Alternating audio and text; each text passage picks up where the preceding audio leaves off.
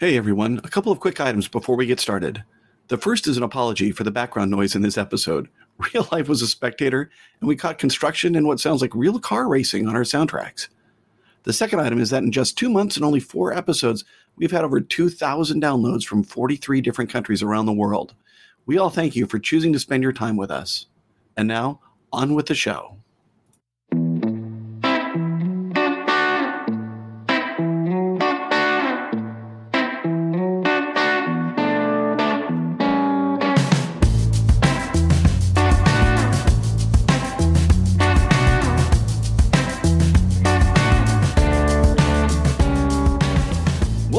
Replayable, where we go into depth on our favorite tabletop games that keep us coming back again and again. I'm the start player, Todd, and today I'm joined by David and Paul. For our fifth episode, we take Heat pedal to the metal for a spin. It is designed by Asger Harding Granerud and Daniel Skjold Pedersen, with art by Vincent Dutrait. It was published last year by Days of Wonder. Are you two ready to start your engines? I'm ready. Sitting in pole position. Let's go. by Grabthar's hammer. nice. All right, so Heat Pedal to the Metal puts players in the driver's seat of intense car races. In the basic game, you'll draw a hand of seven cards. The gear you are in determines the number of cards you're allowed to play. The combined value of those cards tells you how far you can move along the track. Every corner has a speed limit.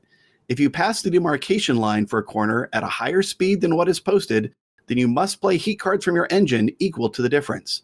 Take a corner too fast or push your car too far, and you could spin out.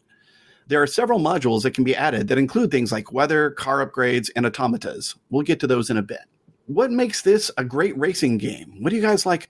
I thought about what makes any game a great racing game, and I, I came up with three things. First is decisions about your speed or your placement or both. Second is tension. I think a great racing game involves frequently being overtaken by other players. And third is speed of play or minimal downtime. And Heat has all three of these in spades. Yeah, I, I totally agree with that. That tension, being grouped in a pack and jockeying back and forth that simulates what we see in a video racing game or actually racing if you've ever done any racing where you're dropping into position, slipstreaming in this game. Anytime you see that in a racing game anywhere, it just makes it for a fun, raucous sort of game. And what makes Heat specifically a good racing game, I don't know if that was part of the question or not, but absolutely. It starts to separate itself with the heat mechanism, which I think that mechanism of your engine getting hotter when you're pushing it to the limits and then learning when to cool your engine. This, as we'll get into more definitely here, it's not just a racing game it's a hand management, deck management game. And that's what makes this, I think, head and shoulders above quite a few other racing games out there. Todd, I would like to say that I think when Dave talks about deck management, he talks about managing which cards are actually in your deck to draw and which cards are in your discard. You can have a lot of control over that in the game of Heat. Right. Yeah, I'm using it as a slight differentiation from hand management because your, your deck is not very large and half of it is in your hand or almost half of it in your hand at any time. But where that heat is, whether it's in your deck, whether it's in your hand, and how you, so it's not just the hand management. It's do I want to cycle through it with stress cards and push it back to my discard pile, or do I want to bring it into my hand so I can cool it? And how many times have we played when we go, okay, here's your chance to cool in step four, and somebody says, I don't have any heat to cool. And I think that's where you didn't manage your deck as well. Right.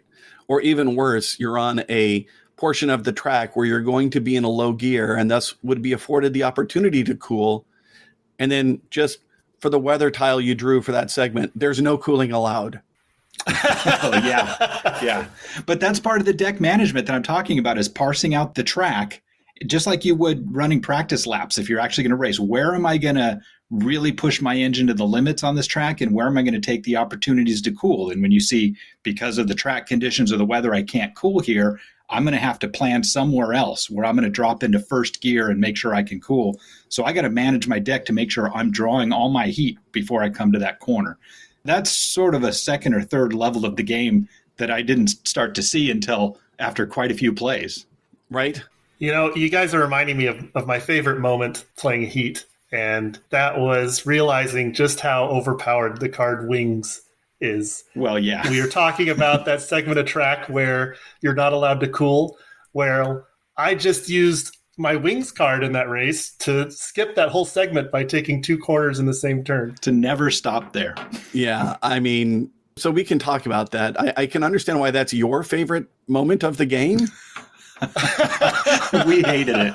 Well, it was so embarrassing because we all had a crack at that upgrade before you did, and we we all thought, "Oh man, being able to upgrade the speed limit through a corner by 3 points for 2 heat, who's going to have 2 heat to spend? Oh no, it's a terrible card."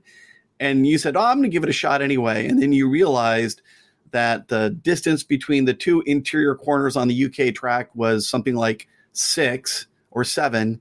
And if you set up just outside of the first corner, you could be in second gear, get eight movements worth of speed, and blow through both corners for only two heat. It was an amazing realization of what you could do. And yes, you won that race and the championship series pretty convincingly as a result. Yeah, you know that that leads me into my my least favorite thing about Heat, which is listening to the other players complain. uh, but seriously, uh, it's you know it it's easy to lock yourself into thinking you have no options on your turn. I, Dave was talking about this a lot, and sometimes I think it's important, even though it's a race game, you have to think kind of outside the box and realize that even though you're on a straightaway that's 30 spaces long, it might be best to take it in second gear so you can cool and manage your deck. Right. Well, yeah, and not to spend too much time on that one particular game, but it was actually one of our well funnest and most disastrous games for some people. But in that, to set up that taking two turns at once with that wings card that Paul had, not only did he have to cycle his deck to make sure he was holding that card at the right time, but he also in the straight, he and I were doing the Ricky Bobby, you know, shake and bake across the back where we're slipstreaming off of each other. And then he dropped down into first gear, and I'm all, see you, sucker. But he dropped into first gear on the straight, which I thought was, I didn't, I didn't think it was foolish at the time. I saw what he was doing, but I thought, wow, that's super risky. But he was able to cool a bunch of heat. Well, I just blew by him in wherever I was, third or fourth gear. But then he double passed me in the corner because he had the heat to pay for that card. And that was all that that management we're talking about, but to have that ready so we're going to talk about the luck in the game. The more I play, the lower that luck number starts to get. That's true. However, I mean, there have been times where I've been in less than fourth gear on a straightaway, and it had nothing to do with planning or needing to cools because my hand was so jammed of cards that I couldn't play. I had to downshift, and you don't want to have to cool on a straightaway when you're just opening the throttles wide open. There are a lot of moments in this game that I can look back on and say, you know, that was a lot of fun, or that was an unfortunate hand that I allowed to get jammed up. There are a lot of moments that this game creates, and I think that's a testament to its quality. I agree with that. And I love the progression that I've gone through with the game. I don't know if you guys have done the same thing, but in the beginning, I thought, well, heat is a resource that I need to use to reserve just in case I need it. And then, you know, that was maybe the first few plays when I wasn't doing that well. And then I start to realize it's a the most powerful resource in the game. Use it and churn it. And then I start to see it on a, a different level there on you know using up that heat whereas the first time i'm like yolo in the in the in the way we're like yolo be careful you only live once be careful now i'm more like yolo let's take this corner you know at eight and like pay the heat and then cycle that heat back in yeah. So to pick up on something Paul was saying, he talked about speed of play. I think that's another thing that I like to see in a racing game. And I will say, with the considerations you have to make, you know, for heat, for deck churn, um, potentially discarding. You're trying to curate your hand to have a great straightaway run. But if you're going to be able to get through your deck in the interior corners, maybe you don't need to hang on to that five card because you should be able to see it again when you're going to need it. I think the speed of play can get to an acceptable point here with Heat, but it takes several plays, and we still haven't really gotten it as streamlined as it should be and gotten the playing time down. What do you guys think? Yeah, it, it still takes us a little over an hour to get through a single race, which I, I think feels a bit long. What do you guys think is the Mount Rushmore of racing games? Which four games would you prop up as being a great representation of the genre and specifically car racing games here. Yeah, so I, I have two that I think are slam dunks, Okay. which are Formula Dé and Pitch Car. Yes and yes. If, if you guys want to disagree with me, I'll fight you. the other two, I think we can have some negotiation with. Well, I think Heat Heat fits there. Yep. Okay. But yeah, go back. I, I have never played Pitch Car, so I- I'd love to hear you guys make the case for Pitch Car. I, I mean, it, it looks fantastic, but go for it. Well, it's a dexterity game. So you literally have these great chunky pieces. And by the way, I have the original version, which is called Carabande, but it's the same game. You have this great wooden track that you lay out, and it has silicone or rubber rails that you put into the corners. And then your cars are wooden discs, and you are flicking them down the track and trying to get them to carry them around the corners. There's even a jump that is uh, possible to jump over a section of the track. And it's a ton of fun. I've never brought it out and had someone not enjoy playing Carabande or Pitch Car.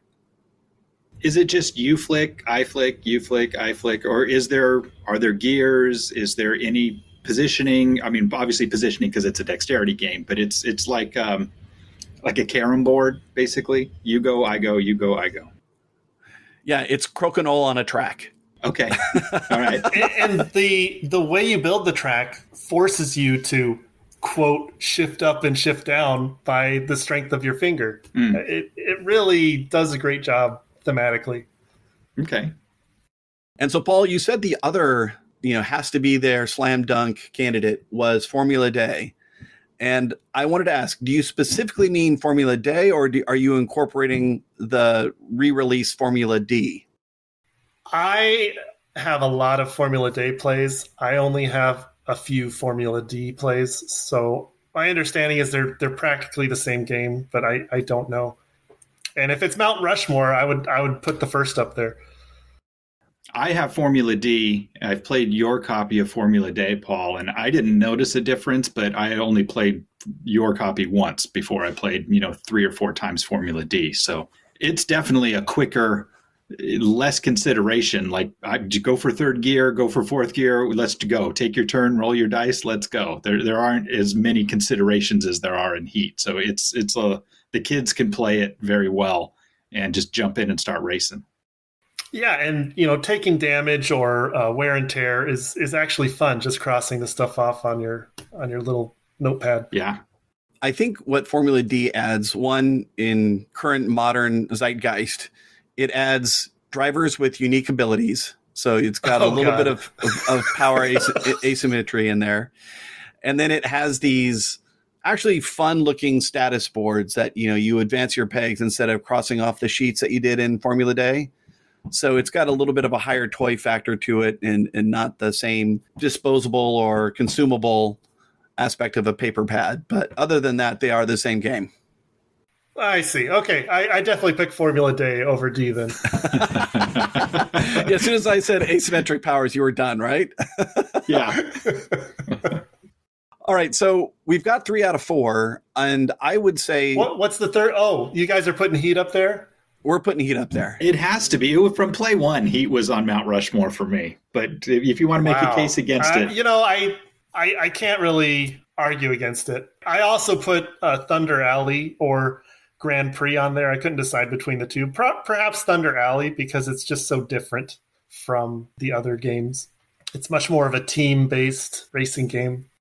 It is, and it's also more deck, not building, but deck controlled, right? Because you're drawing those cards a little bit like Twilight Struggle, where you're going to have the events that you're able to play. So it's a, a card driven event game. But I would agree with that. I would say Thunder Alley goes up on Mount Rushmore with honorable mention to Downforce because I do like the idea of there being a game that represents the, the gambling aspect and the, the betting aspect of racing. But uh, as good of a game as Downforce is, and I think it's pretty well designed, I would play Thunder Alley ahead of it. Is Downforce the the reprint of Top Race? yes. And I know Paul oh actively god, I hate hates that it. game. I know you do, but one of the things you said you didn't like about Top Race was there's a cart. Cars switching places. Yeah, I, I can't stand it. Yeah, that power doesn't exist in in Downforce. Oh. So what is it? Is it still a breakdown card or something like that? Each round in Downforce, the players are revealing the car you are betting on and the power that goes along with it. There are six Speed 8 cards, one for each of the cars, and six powers. Just going through and looking at the power cards to refresh my memory, I didn't see one that said you get to switch places. There's a lot of when you play a speed card, you get to ignore a color if it has all six colors or something like that, or you get to always move your car. But I didn't see anything that said you get to swap places with another car. I, in top race, I don't know if it's swap places. It one's a catch up, I think, where you get two colors together, the black and the yellow, or something. And if you're you play it, you can either crash the front car, or the back car catches up to the front car. But it's it's crazy overpowered, and it comes down to who draws those cards in their decks. You could not draw the card. There's no drafting or cycling cards or anything like that. Either you get the card or you don't. And if you get two or three of those cards, then it's your game to lose. So that is a, a problem with the game. Yeah, I'm not sure that that's in Downforce. Okay. I'll, I'll just tell you right now because you get dealt a, a hand of speed cards and they don't have any powers on them. And then you're bidding on which power you're going to use. And so if there are less than six players, you might wind up having won a couple of auctions and have two powers that you're allowed to use, but you have to choose which one you're going to keep. And it's not a put it in your deck and and hope you draw it thing. So it sounds like there may have been some differences between Top Race and Downforce where it got more streamlined and removed the things that Paul hates. We'll see. Okay, well, I'll, I'll give Downforce a try then.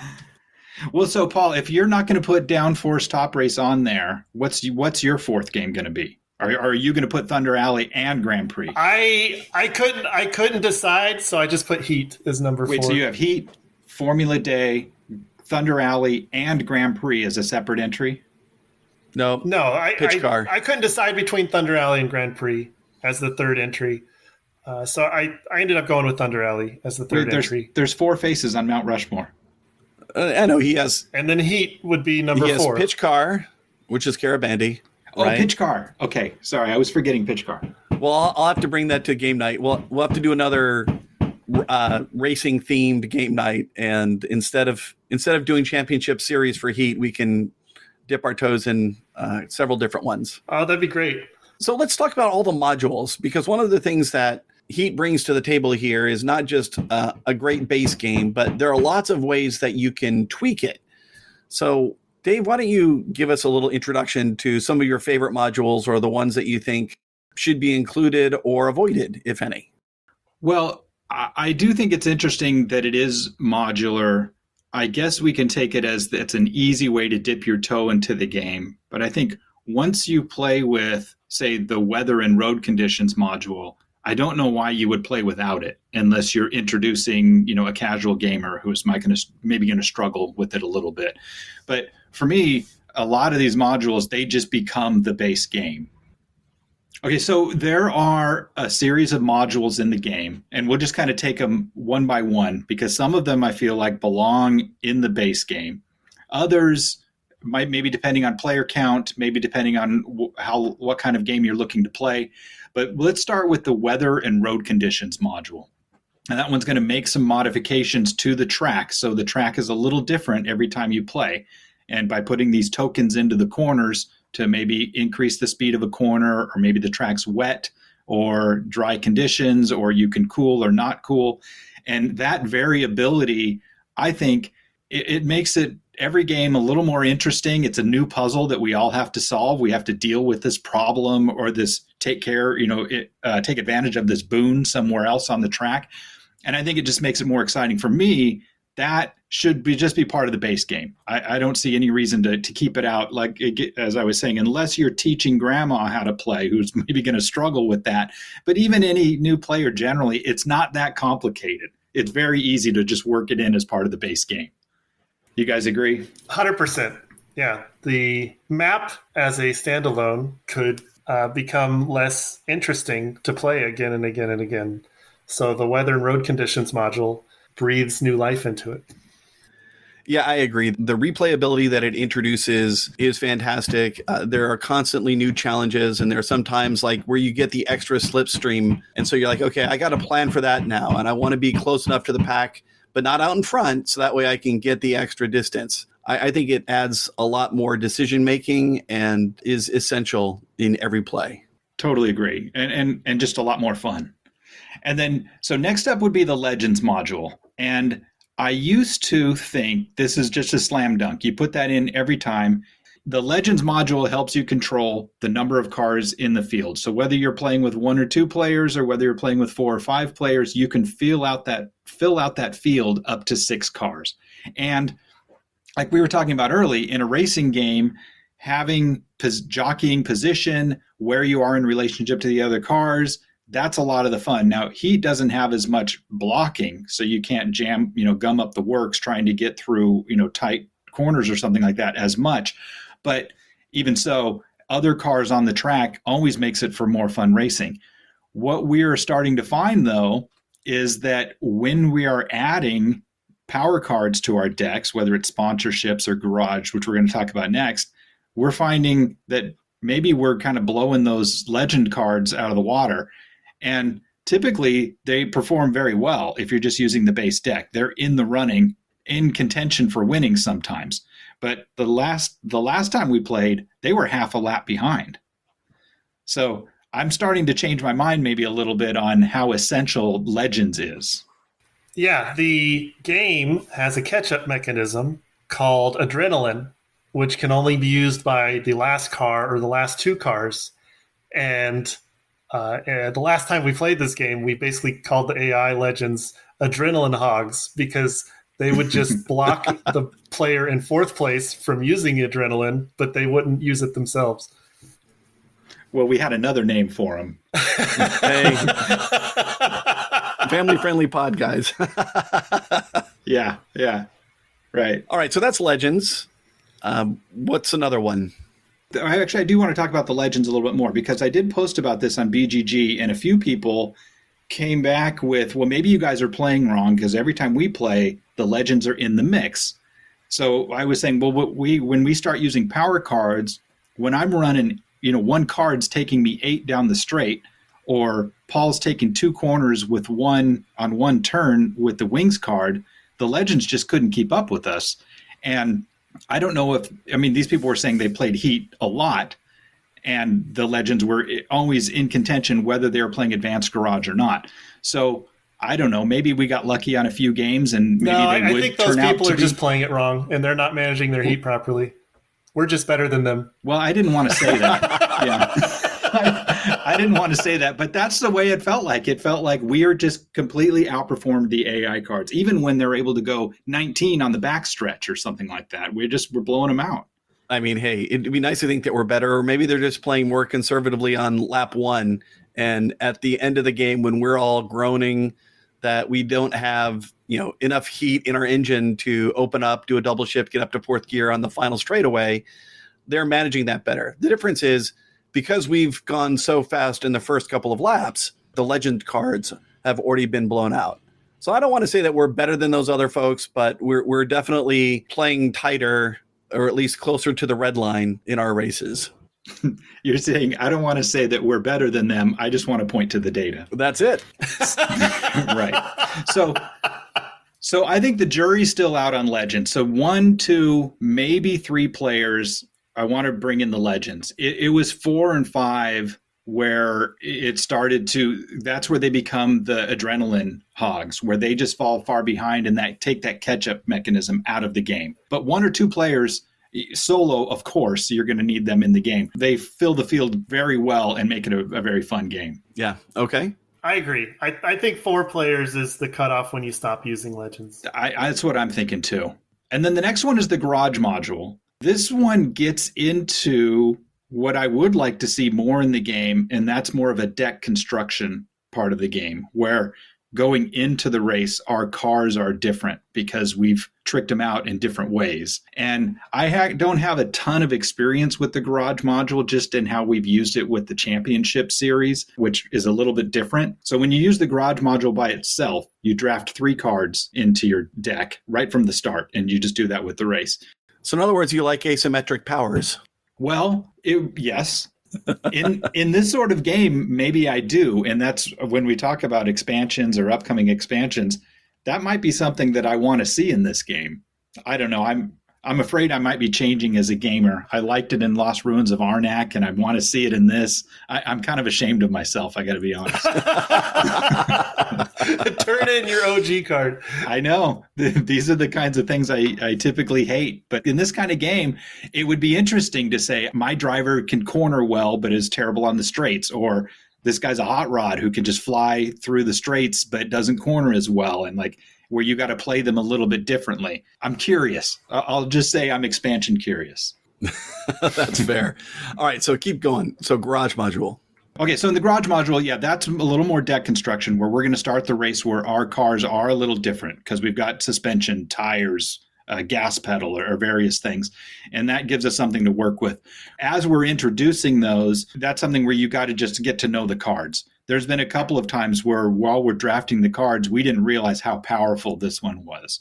The first time we played, Al had a card that gave him three stress draws or something like that. And we thought, that sounds interesting. Well, he used it to just completely annihilate us, or the wings that Paul drew. So we're starting to see some of these cards are a lot stronger than the other cards, but it's taking playing through them and you know being exploratory to, to kind of figure that out. Right. So that's the garage module. Do you guys what do you guys think about it? You know, I'm not a fan of the garage module in an individual game. I really liked it as part of the championship series, and we'll talk about that one here in just a bit. Yeah, I'm just concerned that the variance between the garage cards is too high. So one person's going to get lucky and just have a much better deck than somebody else. one person's going to get lucky, and the other players are going to leave them the best card so they can draft it last well, that's different. Uh, like, yeah, right. like Todd was saying, if, if you use the garage module on on its own, it's one person can just luck into the deck that automatically wins the race. Yeah. Uh, but in the championship series, the higher you score, the later round you pick, right? Yes, that's right. Because they're going to draft from back of the pack to the front. So we have no one to blame except ourselves. The fact that we left wings for you when you were already in pole position. Right. So I, I do totally agree with that. As much as I do want to see deck construction and and driver powers or team powers or whatever it is, I am concerned about balance in there. So I would like to see that better balanced, and that does bring us bring us to the championship series, which I do think balances that better. So the championship series, you're doing multiple races. There's an event in each race, which is somewhat like uh, the weather conditions, where it might affect the weather, or it might be this uh, race is one lap longer than usual or one lap shorter than usual, different things like that. And then it adds the press corner and the sponsorship. So that I think is a really fun sort of garage module type because then you can pick up a sponsorship card. First of all, you got to earn it by just hot dogging through the corner somehow to get the press excited to get your picture on, you know, Formula 1 magazine. And so you get those sponsorships and then you get a one-time powerful use card. And so it's not going to throw your deck out of whack as the garage module might, but it just it it makes it a lot of fun trying to figure out how I'm going to hot dog in that corner and then see what kind of prize I'm going to get out of it to use later. Yeah, I like those as well. So you either had to slipstream across the demarcation line of press corner or you had to exceed the speed of the corner by at least 2. I believe those are the two criteria that enable you to earn a sponsorship card and then it goes into your your then it goes into your discard pile. It goes directly into your hand. it goes into your hand. the The issue is uh, some of us were forgetting to remove it from the yeah. game when we played. It. Yeah, it's a one time use card. You play it and lose it.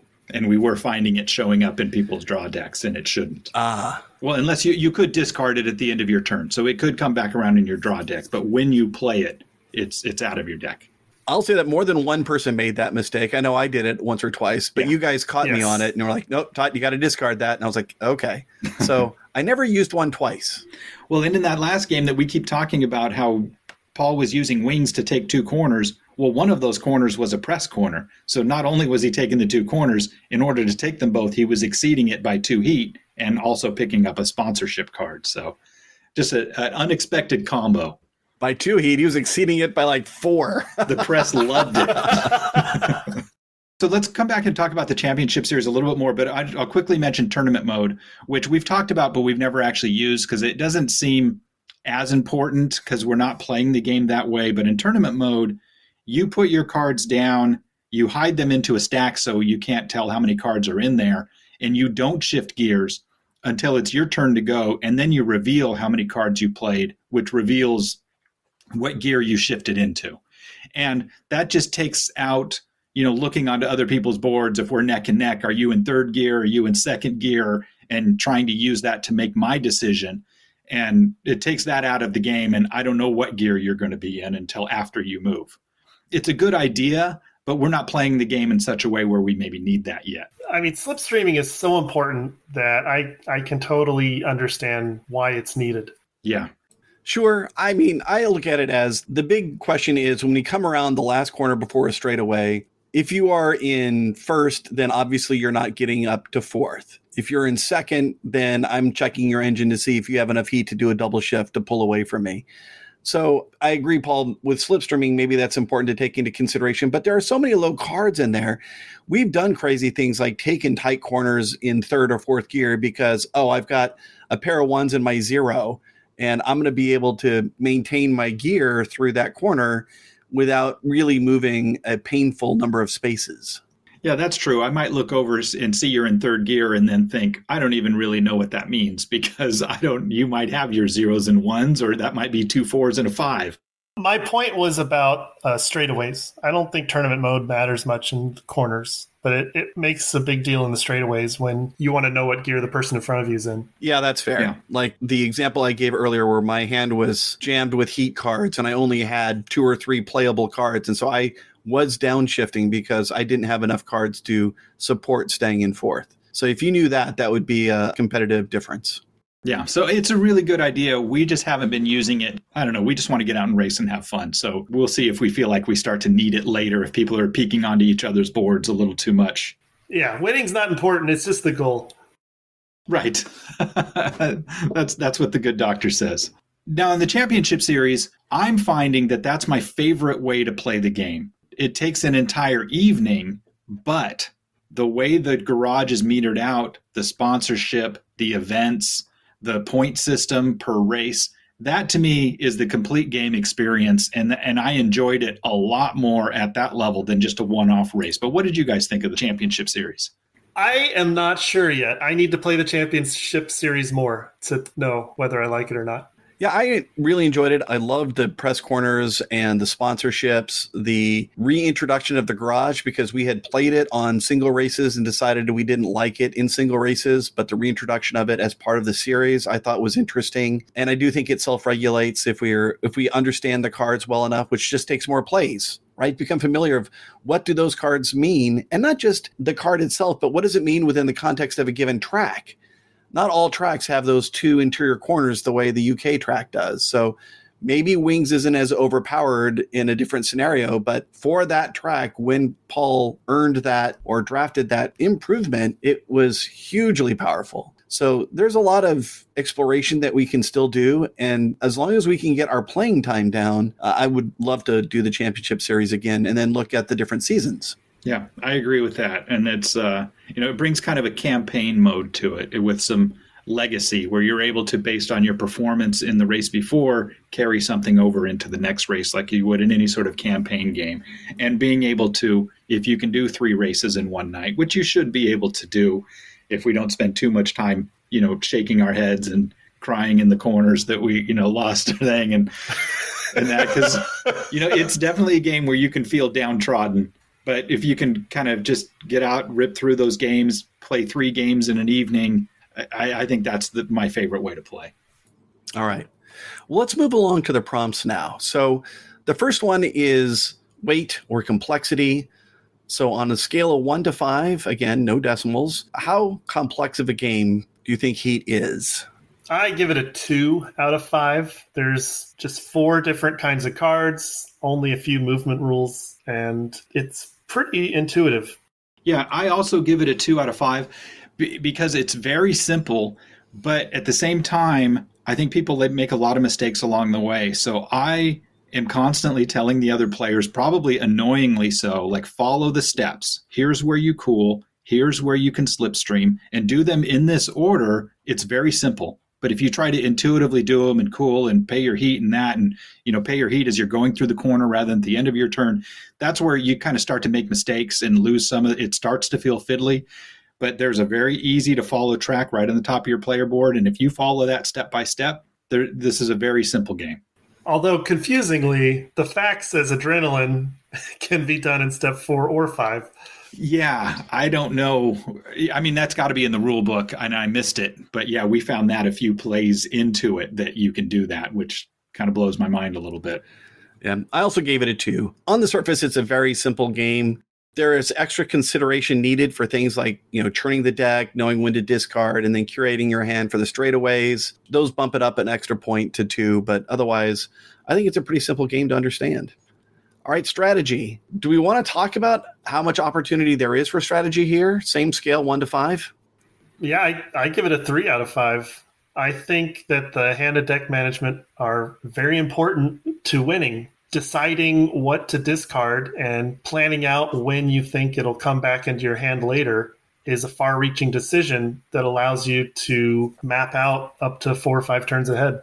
Yeah, I definitely agree with that. That it's a three. And when I first started playing the game, it felt like a, a two because you know somebody could boost and then pull their four and blow right by you, and I thought you got lucky.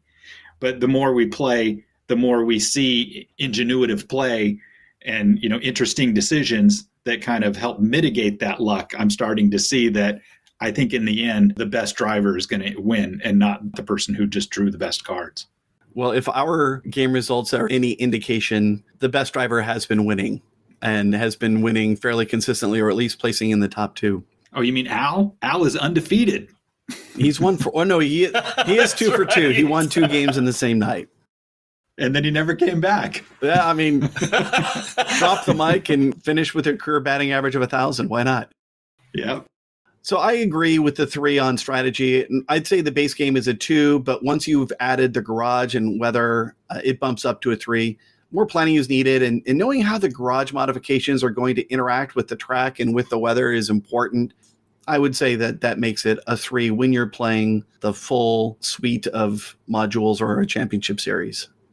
Now, luck. How much do you think luck plays a factor in this game? And Dave, I'm interested to hear your answer because you mentioned the more you play, the lower this score gets. Yeah, it keeps moving down. I, I, think when I on our first play or two, I probably thought the luck was a four. Like I drew great cards into the straight, and I drew my low cards in the corners, and or I didn't. You know, you're just at the mercy of your deck. And every time we play, that's come down. So I'm putting this at luck at a two.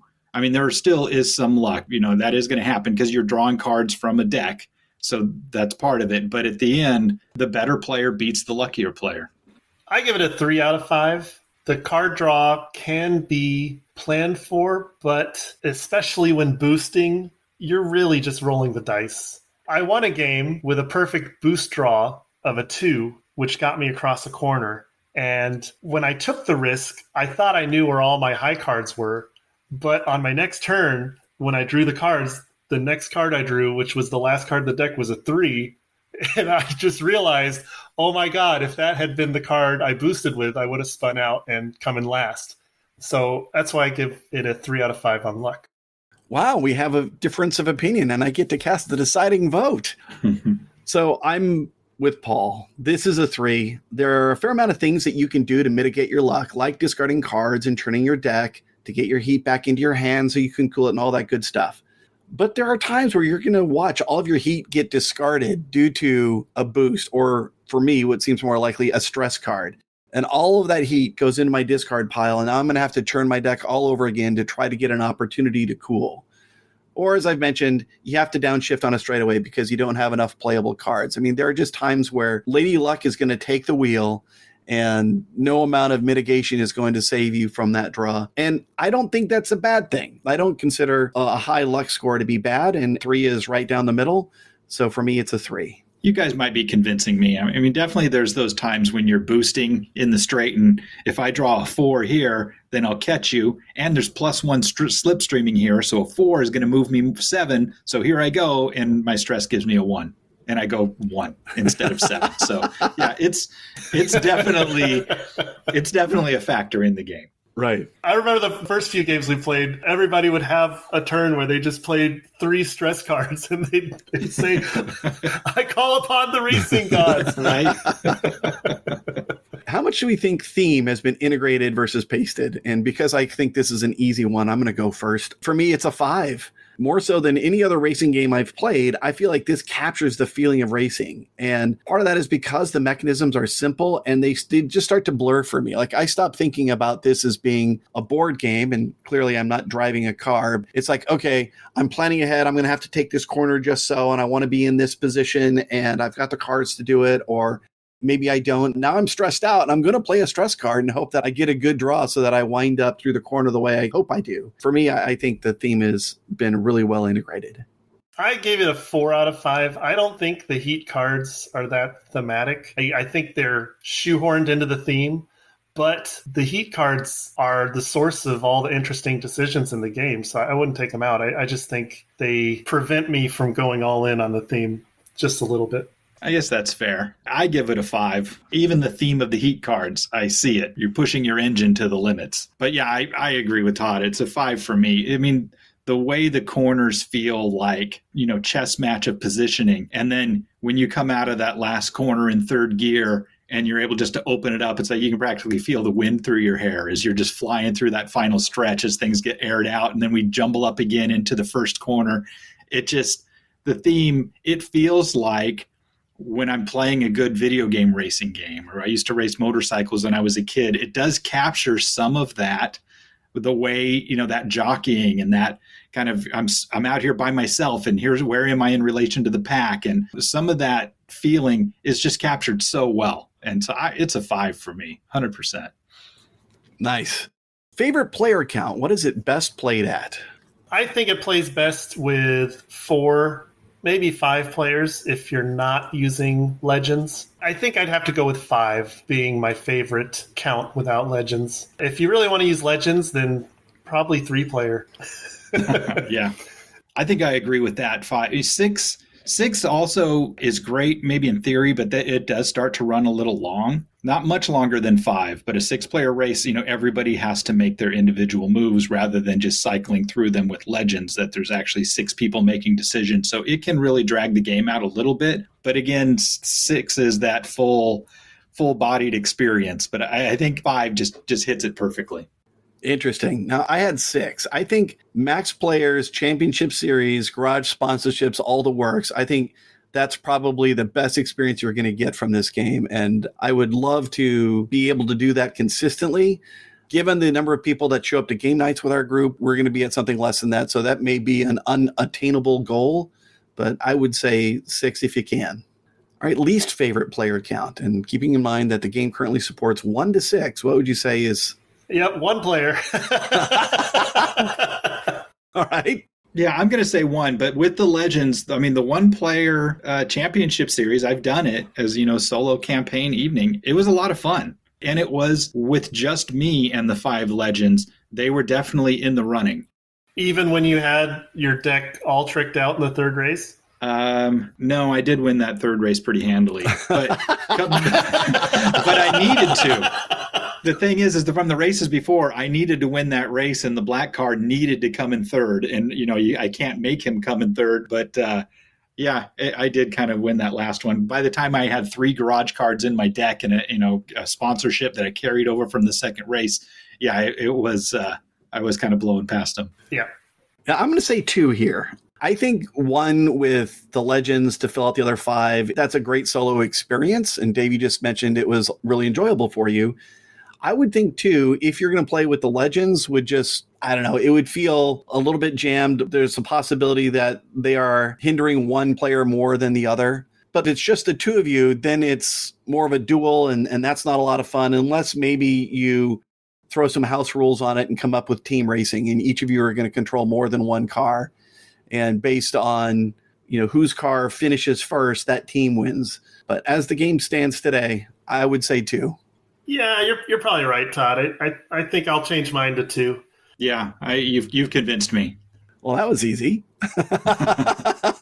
well, now now get out your crystal ball because as we know, the box insert has room for eight cars and eight gear shifts. Is that going to be a team play? We don't know. I mean, maybe it's going to be shake and bake Ricky Bobby team play where, you know, you got two cars on a team or, or like uh, Thunder Alley does that. Right. Uh, or is it going to be a field of eight and it's going to take us all night to do one race? I hope not. so yeah, but do you want to play it at eight? the good news is we don't have eight players in our group. Yeah. Speaking of all night, what, what's the actual playing time? Right?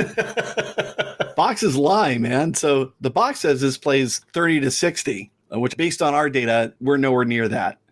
So I'd say playing time is 90 minutes, and we're actually going past that on on a couple of our games. 90 feels about right for our group. Really? We went past 90 minutes on one of our games? Yeah, about like four or five minutes, but hey, it was more. I had no idea. I I felt like we had been doing most of our races under 70 minutes. No, on uh, BG Stats I recorded it. One of them was a like an hour 29 and one of them was an hour 43. I'm in shock. Yeah. we need to play faster. well, my my thinking is uh, 20 minutes per player, though the solo mode was taking me about 40 minutes per race and I'm not exactly sure why that was. I'm controlling the AI, controlling my own deck. Feels like it should have gone faster, but I did three races, and each race was almost exactly 40 minutes. Wow. Yeah, I just looked up my my BG stats. My average playing time of this game is 88 minutes. Right. I did the same thing. Ouch. Yeah. but it shouldn't be. Uh, I would love this game if it played in 60 minutes. I agree. I think we're overplaying it. I think we should be playing it in 60 minutes. Just put your cards down and let's go.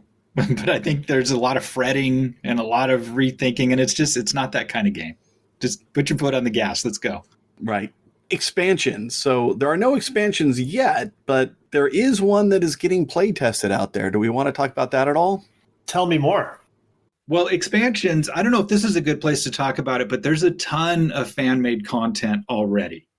There's maybe 10 tracks in the Board Game Geek files section that you can print. Really? Uh, yeah, there's Scotland and Japan, Belgium, Nuremberg, Monaco. And they, they look great, very well done. And if you want to go through the trouble to print them out, they look like a lot of fun. And people are also making custom series, so their own event cards, uh, which really, to put it together a championship, it's really just a collection of event cards. And we didn't even really talk about it. With the championship series, the game comes with three pre designed ones 1961, 1962, 1963. But then there's also just shuffle them up and deal out three or four cards, and then that's your series. So you can randomize it as well. Fans are putting together custom championship series and custom maps. So there's a ton of fan made content out there. And the game hasn't even been out for a year, but there's a bunch out there. Do they have weapons yet? well, we talked about the Mario Kart blue shell. Yeah, let's retheme it as Mario Kart. I'm so in. I'll be dropping bananas left and right. So, what we do know about the upcoming expansion is that there'll be new tracks, Japan and Mexico. There's going to be at least one new player color. And uh, how exactly that's integrated, meaning the, does this go to seven, that we really don't know and the new championship series, new upgrade cards. So just really splashing more things into the deck. But also some innovations on the track that I saw. So, like the Japan track has some water areas. So, maybe plus one heat if you're going to upshift or downshift through this area. So, what it sounds like is not just modified by the uh, road conditions deck, but permanently this part of the track is kind of sunken or swamped or something. So, you can't downshift here or upshift Okay. And also of note, and I don't even know what to think about this, on the Japan track, there are 12 starting positions. I don't want to play this with 12 unless there's some sort of werewolf variant and we're killing each other off as we go. But uh, I, I don't know. I mean, that's got to be a team game. Well, that, I mean, that sounds like my ideal expansion, uh, but we can get to that in the prompt. Right. It sounds like an overlord scenario, right? Where you need two copies of Memoir to be able to play it. Yeah, it could be. I mean, this is uh, this is Days of Wonder. They have a precedent. Yeah, uh, and maybe that's where they introduce team play. Then you have twelve cars, but you have six teams. That's what it sounds like. And then obviously with the second game, you would have uh, two cars of the same color with a second copy. Yeah, that's my wish for the future. Yeah, if if I can control two cars in the same race. Right.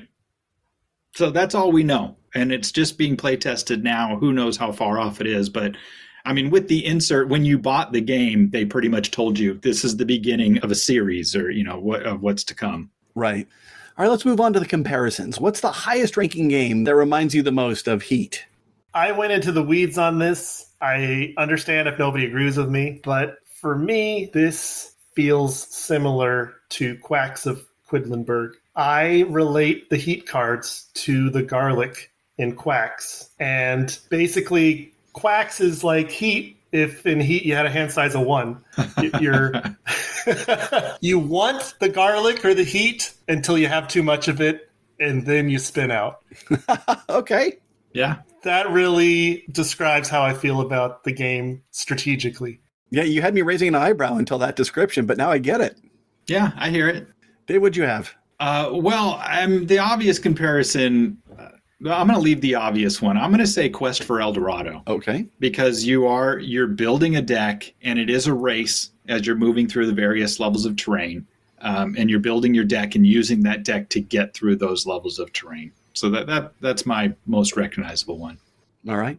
And so the easy answer was Flamme Rouge, right? Because it was a previous effort by Asger Granerud. I haven't played it. So for my choice, I went with Formula Dé and specifically the, the re released because although you're rolling dice instead of managing a hand of cars, it has little painted cars and has its fun little shift box with its gear shift handle. And the way it requires you to try to manage your speed through the turns feels similar to me. Mm-hmm. Yeah. All right, less recognizable comparison. So, what's a less obvious game that makes you feel something similar to the way you feel when playing Heat? I went back to an old favorite of mine, Ave Caesar. Oh, good one. Honestly, I, I almost put Ave Caesar on the Mount Rushmore, but it's mm-hmm. it's a chariot game, not a card game. and it has the same mechanic of play a card and move that many spaces. However, Ave Caesar is about blocking getting to a space that other players cannot pass you by versus Heat being about managing your speed in corners. So, given that Ave Caesar is over 30 years old, it could be considered a inspiration for Heat. I don't know. Yeah, that's a good one. Good choice. I have Cartagena. Okay.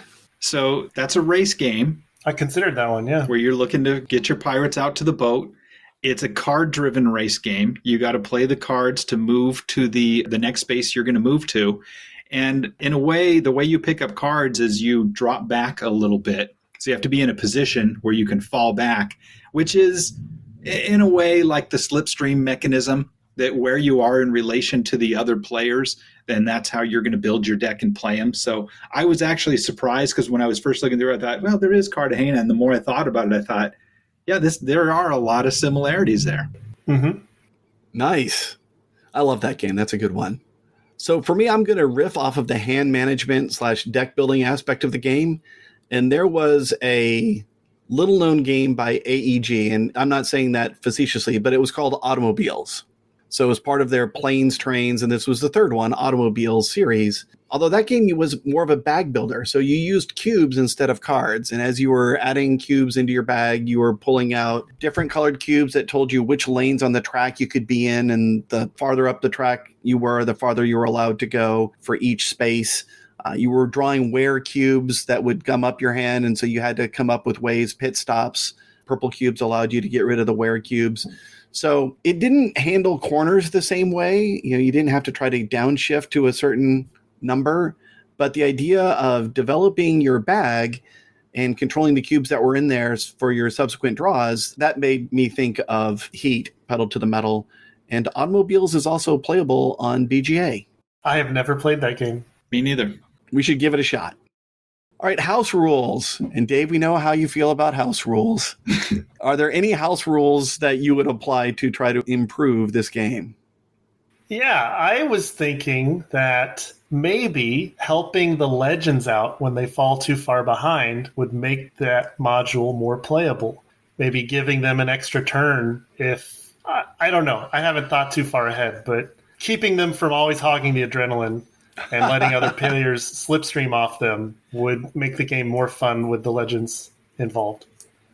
Yeah, that's exactly what I had, especially for the championship series. If you're playing with the Legends drivers, then you need to tack on some distance for them. And I don't know what the right answer here is. Maybe it's adding two spaces to them, or maybe it's one space per player ahead of them, or one space per uh, race in the series. So by the third race, you're giving them three additional movement points each round. But I definitely feel like the Legends need some help in the championship series.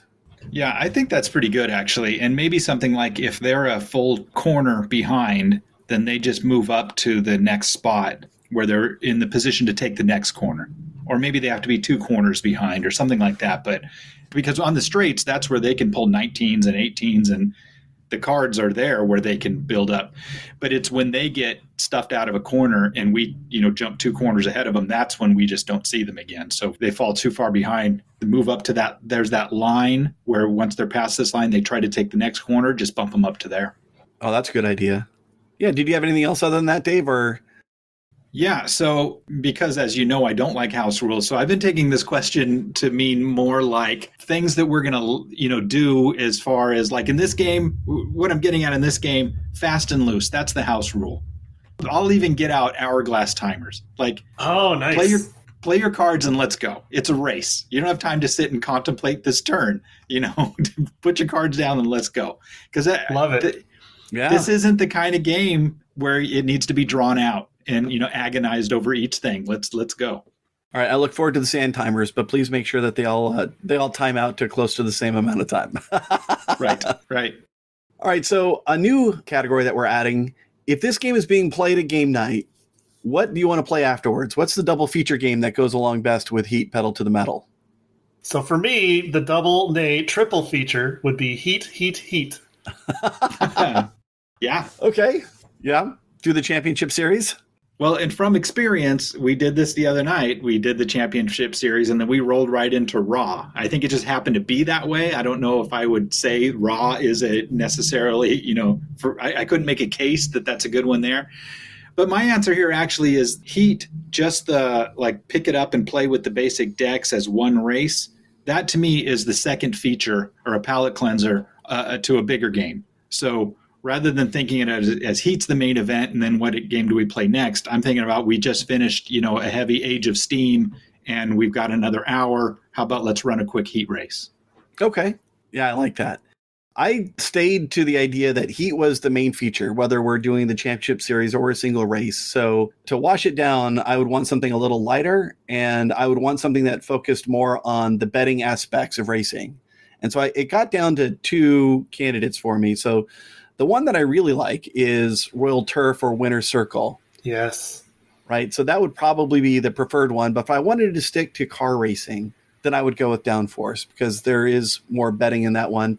And theoretically, that game can be played out in 20 minutes, whereas Winner Circle takes 40 to 60.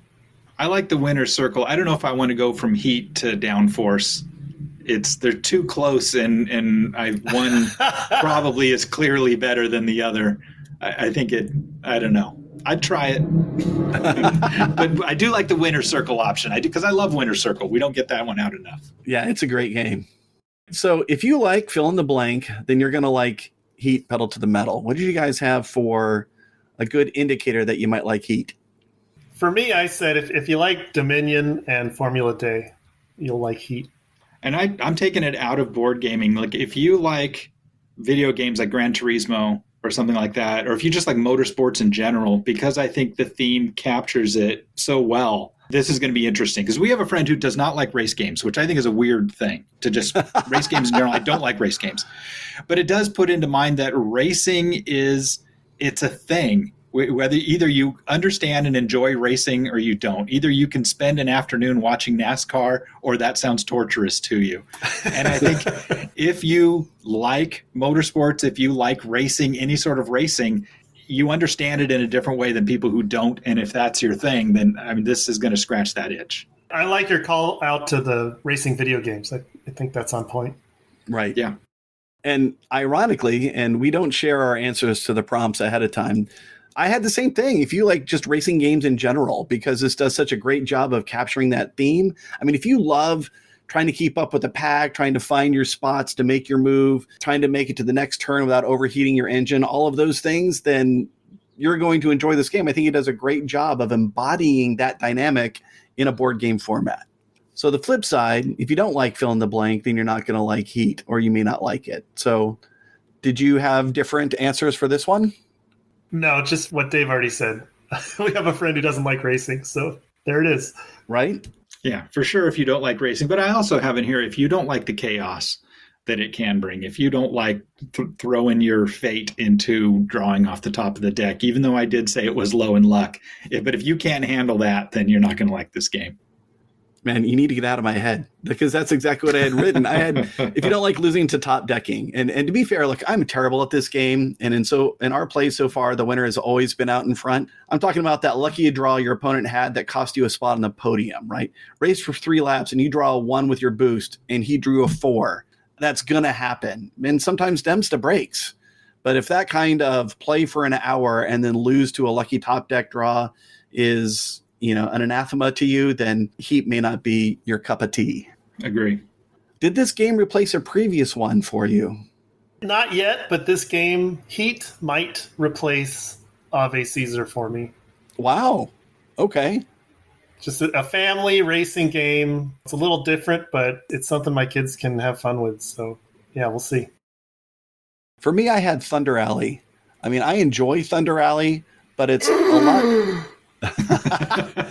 it's a lot thinkier, but like I'm not excited at the thought of bringing Thunder Alley to the table anymore. And every time we play Heat, I'm like, oh yeah, sure, let's play Heat. Sure, we've got an hour, let's bring it to the table. And Thunder Alley is more of a time commitment. It has a longer play time on it. It is. It's a good two hour to commitment. Yeah. Well, and I've got th- this one. Uh, it, you know, usually it's kind of theoretical as to whether this canceled another game, but in this one, almost quite literally, I had Flamme Rouge on my wish list for years, probably since it came out because it was out of print. It was hard to get. I really wanted Flamme Rouge. And then when I when Heat came out, I thought, well, as as long as I can't get Flamme Rouge now because it was out of print last year, I'll try Heat this new one. And now I've taken Flamme Rouge off of my wish list. Makes sense. I still want it. I would love to play it, but I don't see it getting to the table over Heat in in our group. You know, a game that we already know we can jump in and play. But Flamme Rouge, not that I'm super into the Peloton or anything, but the game always looked really good to me. Yeah, that makes sense. Rating on BGG scale one to ten, no decimals. How would you rate this game? For me, it's a seven. If somebody recommends it, I will. I will sit down and play it happily. Yeah, and as I recall, Paul, on, the, our first play, you were not that enamored with it. Have you have you changed on that? Would you originally have given it a four or a five? I don't remember. Uh, this okay. this is one of those rare games where I, I can't decide how I feel about it. Yeah, I also give it a seven. It might be climbing uh, if we play fast and with that because the championship series that got me a little more excited about the game because it was a more full or fun experience. So it was pretty solid at a seven, but I could see it climbing. Yeah, I had it as an eight because of the championship series. I really enjoyed that. I mean, I don't see it going much higher in its current form. And I tend to rate things a little more optimistically. You know, maybe with the expansion, if it adds teams, it might be able to climb to a nine, but otherwise, it's a pretty solid eight for me. Nice. So, is this game replayable? And if so, how often would you want to revisit it? You know, it's funny. I keep talking about how I don't know how I feel about this game. I don't know if I think it's replayable, but I want to play it more to figure out if I think it's replayable. so it's a paradox, a paradox, that makes it replayable. I'm not yeah. sure I want you to stay, but I don't want you to go. right. I got to play it more to see if I want to play it more. I like that. I for me it's super replayable. It's it's on wash rinse repeat right now. I mean any if anybody somebody wants to bring it out, let's bring it out and play. And I'm quite a few plays in and I'm still seeing layers to it. That's the next level where I am right now, starting to to look at the track and say I want to be in first gear around this corner where I used to take that stuff tactically and you still have to, you know, manage it tactically, but being able to, to before the race say here's where I'm going to spend my heat over here on the track is where I'm going to cool. Can I make that happen just based on analyzing the track before we go the same way a, a, driver would take practice laps? And so starting to see the race as a whole before it starts, that's starting to get a little more interesting to me. Yeah, I think it's also replayable. I mean, I could play this game every week. I could play it more often if it was available somewhere online. And there's probably a mod someone's made that works on Tabletop Simulator, but I prefer the implementations on like Board Game Arena where the rules are being auto enforced and how the components are being manipulated is done for you as opposed to trying to make it a video dexterity game. Mm-hmm. All right. So, are, are, there any other items that you guys want to talk about before we wrap up this podcast? We've been talking about it more and more, but we always forget to do it. But you know, I've got a nice speaker system in the you know the office where we play. What kind of soundtrack do you want playing when you sit down to play some Heat? what kind of music do you want? Are we going to get out some good old boy NASCAR music? Are we gonna... yeah, I, I have some very specific answers for other games, but for Heat, I, I don't know. Maybe like when I think of old racing movies when I was growing up, they would play music by Vangelis or Hans Zimmer. So maybe some of those, but these oh, days nah. it's, it's more like, like the, the Pixar Cars movies. So I, I don't know. It, it would probably be a very wide eclectic assortment. Next time we play, I'll just blast Life is a Highway, see how long we can handle it. Oh, gosh. well, there's also the Formula One. You know, it's a tradition in Formula One on the, the podium, they play Carmen right, by uh, uh, Bizet. Bizet, so, yeah. Yeah. So um, we could play that. I don't know if I can handle that for a few hours, but that's the traditional Formula One song. Uh, you know, just go on Spotify, look up car racing playlist. I, am sure you get a bunch of hits. For sure. Right. For sure. Like there was a 2013 movie called Rush. It had Chris Hemsworth in it. I would be interested to take a look at that movie soundtrack, perhaps, because it's Formula One racing and just. Oh, that, that was a Hans Zimmer score. See, there you go. He did yeah. Days of Thunder, then he did Rush. Yeah. Throw those on back to back, and we're covered. I'll throw a specific one out there, get a, a, little off the beaten path, but there's a band called Southern Culture on the Skids, and they have an album called Dirt Track Date, which is just one of my favorite albums, anyways. And it's um, uh, kind of good old boy rock and roll. I'm not a big country fan; it's not country, but it's uh, uh, some Atlanta rock and roll. So I, I put on some Dirt Track Date if you got Spotify ready when you're going to play this game. Nice, I like it. All right, guys. Well, with that, I think we've crossed the finish line. We've got a checkered flag. Thank you for being available today. And I'm looking forward to our next podcast, which is going to be a throwback. We're going to go back and hit a classic on that one. Okay, I'll be doing donuts till then. I'll see you in the winner circle.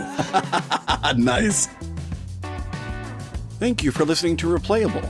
Support for our podcast comes from listeners like you. Thank you for your support. You can find us online at replayable.fm on Twitter as ReplayableFM, and on Instagram as ReplayableFM. We're all new to this, and we're only going to get better with your help and your feedback. You can get in touch with us via email at todd at replayable.fm.